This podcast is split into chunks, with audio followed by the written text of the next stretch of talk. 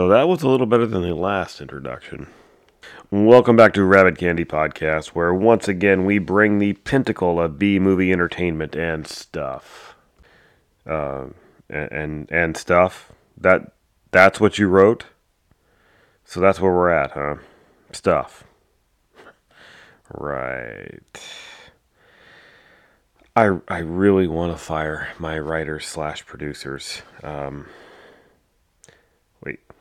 what? Wait, what do you what do you mean? I I can't. The director said I couldn't. You mean mom, right?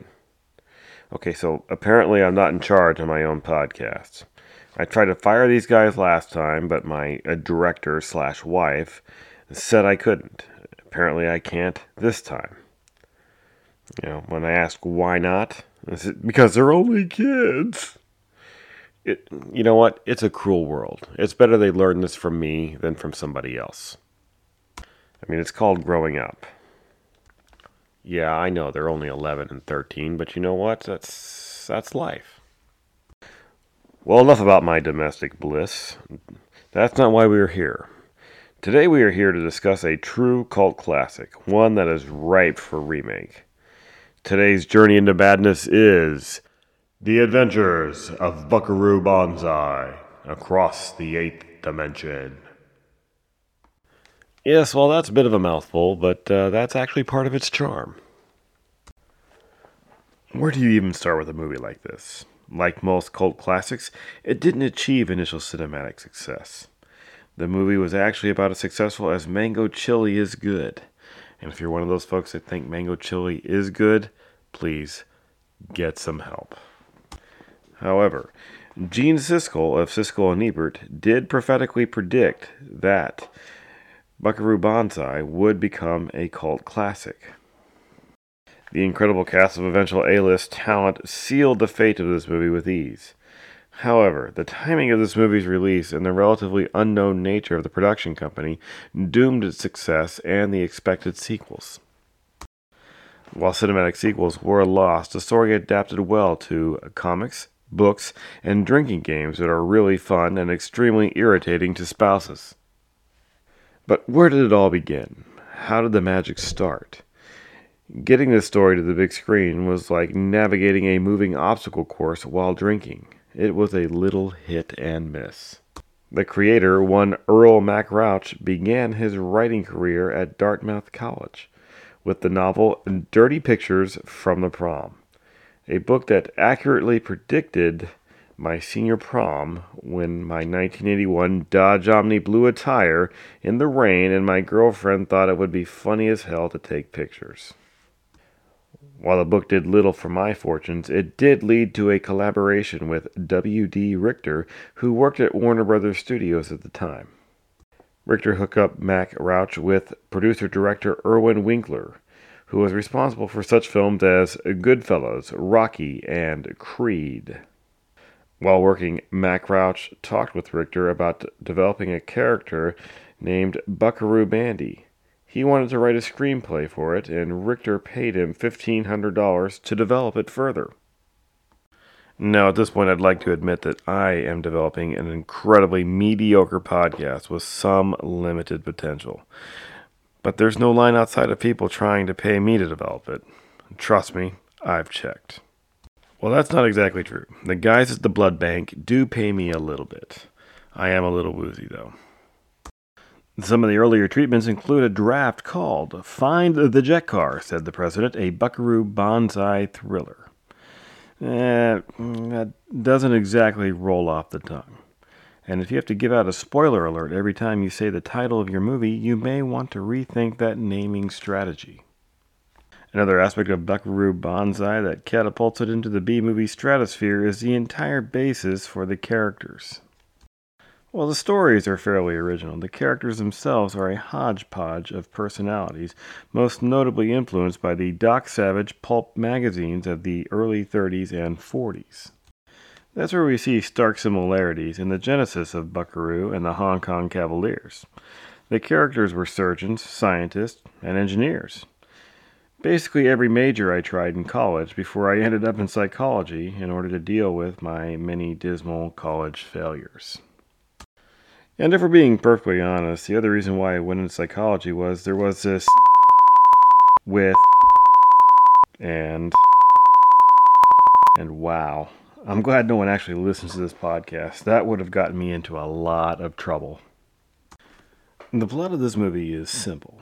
A scientist slash inventor named Buckaroo Banzai develops a device that enables him to travel straight through seemingly solid matter. I won't debate the science of this because they explain it in the movie. I also suck at physics, and it might be fictional. Now, this scientist slash inventor is also a doctor specializing in neurosurgery. He is also a crime fighter, adventurer, who moonlights as a rock star because he just has that kind of time. Hell, I feel like Thor holding Mighty Mjolnir every time I mow the lawn. So you can imagine Buckaroo's level of self satisfaction. Moving on. When he goes through that solid mountain, he encounters life forms who, lo and behold, have had counterparts here on Earth for some time, waging war on one another, with humanity caught right in the middle. When you think about it, it's kind of like an election, only with aliens who are at war with one another.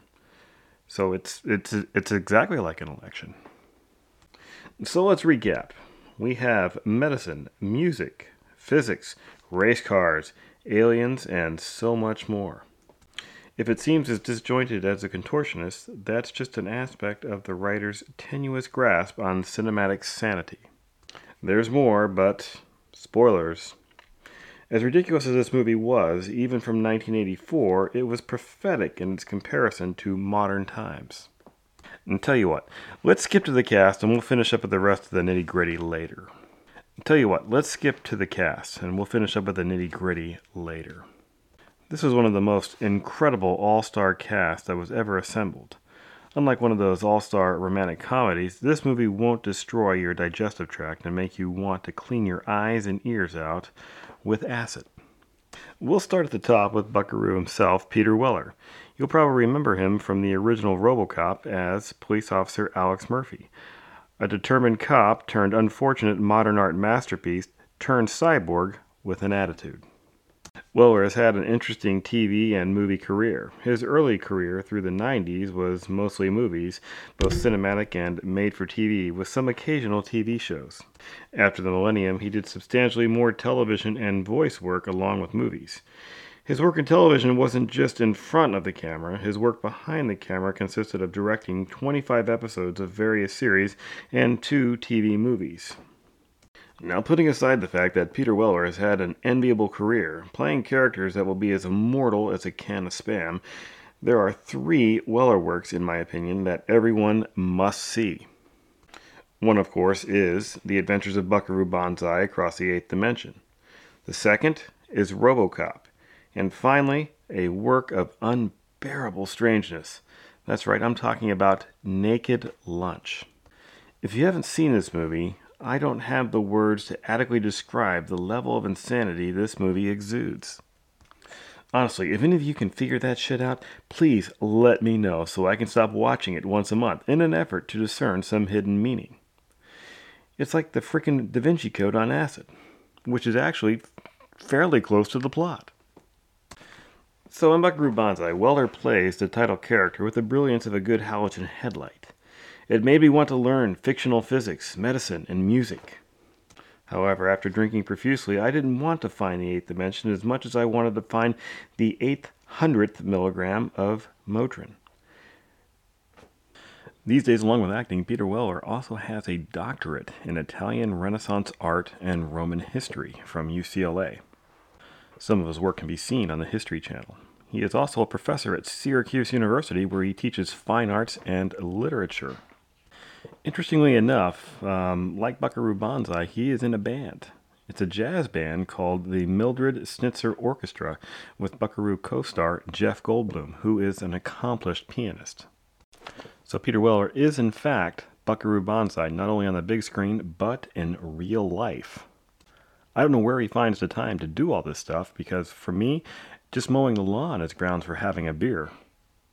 Next up, we have the bad guy, Dr. Emilio Lizardo, aka John Whorfin, played by the great John Lithgow. Like most of the actors in this movie, Lithgow wasn't nearly as famous as he is today, so seeing him in this movie as an alien bad guy is especially amusing. He commented that he was worried about playing characters that go so over the top, as he nearly did in The Twilight Zone when he was channeling William Shatner during the plane sequence.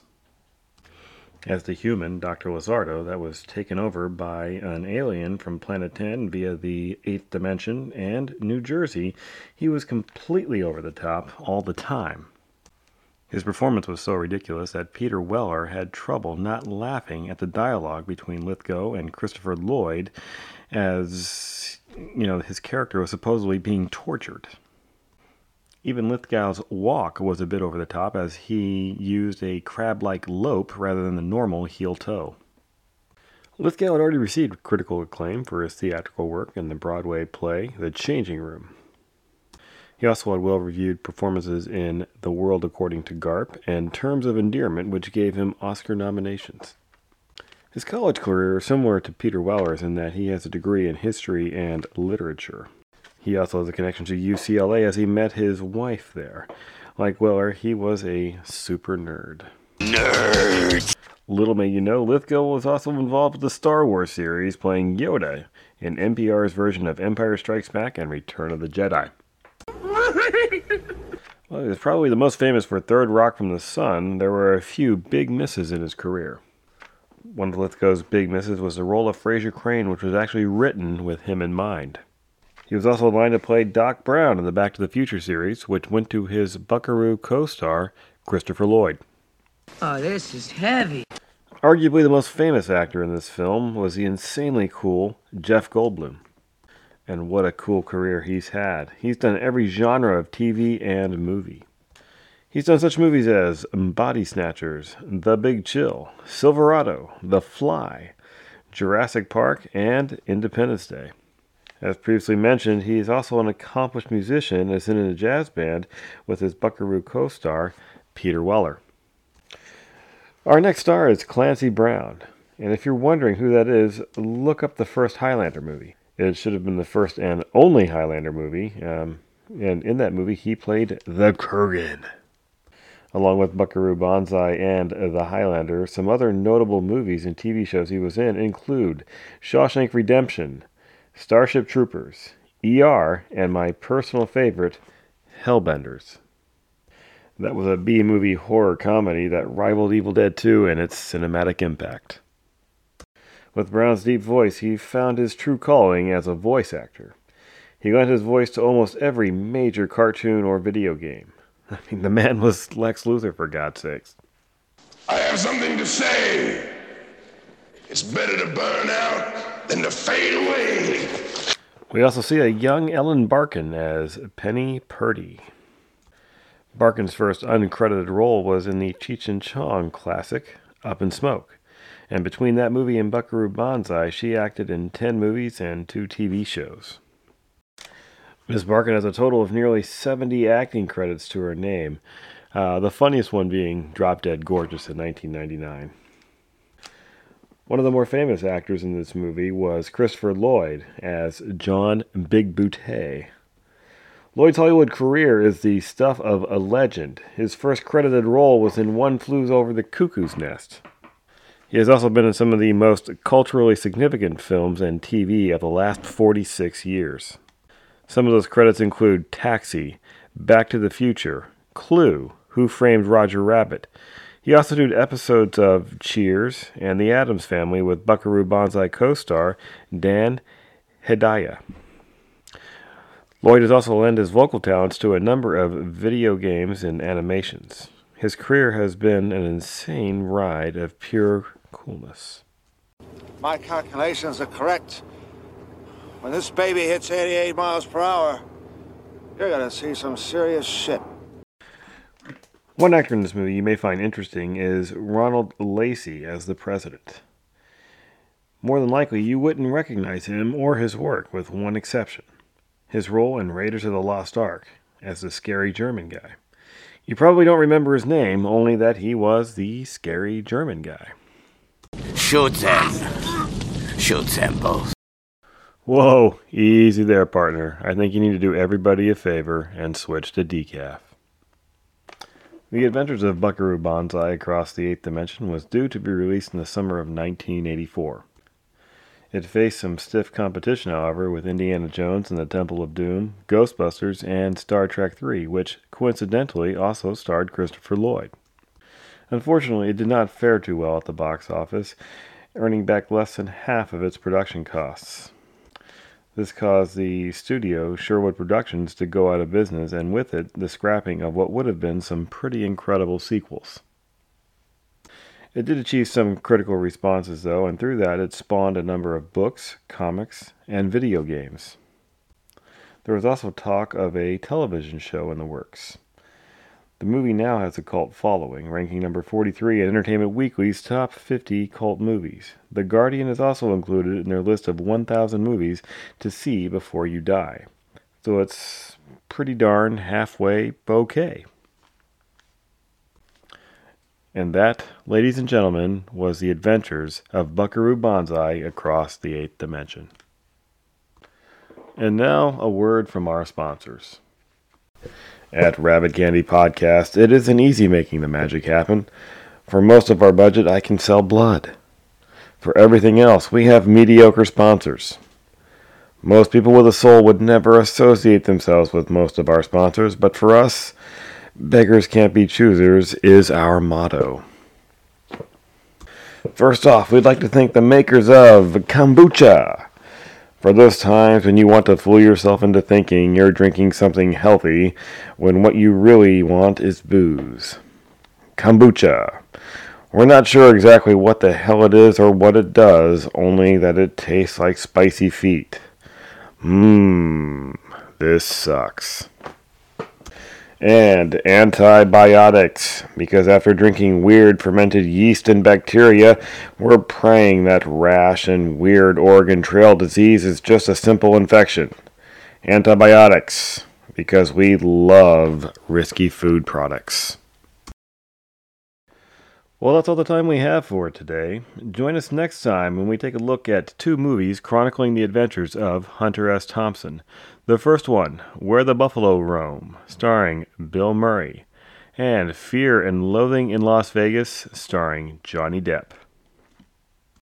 If you like what you've heard, please consider lending your support by clicking the support icon. Your contribution will allow us to continue our B movie and contemporary arts journey by providing the support we need for upgrades, purchasing of content to review, and the one resource there's never enough of time. If I don't get your support soon, I might have to debase myself by doing something drastic, like getting a job. From Rabbit Candy Podcast, you have yourself an above average day. Goodbye and good luck.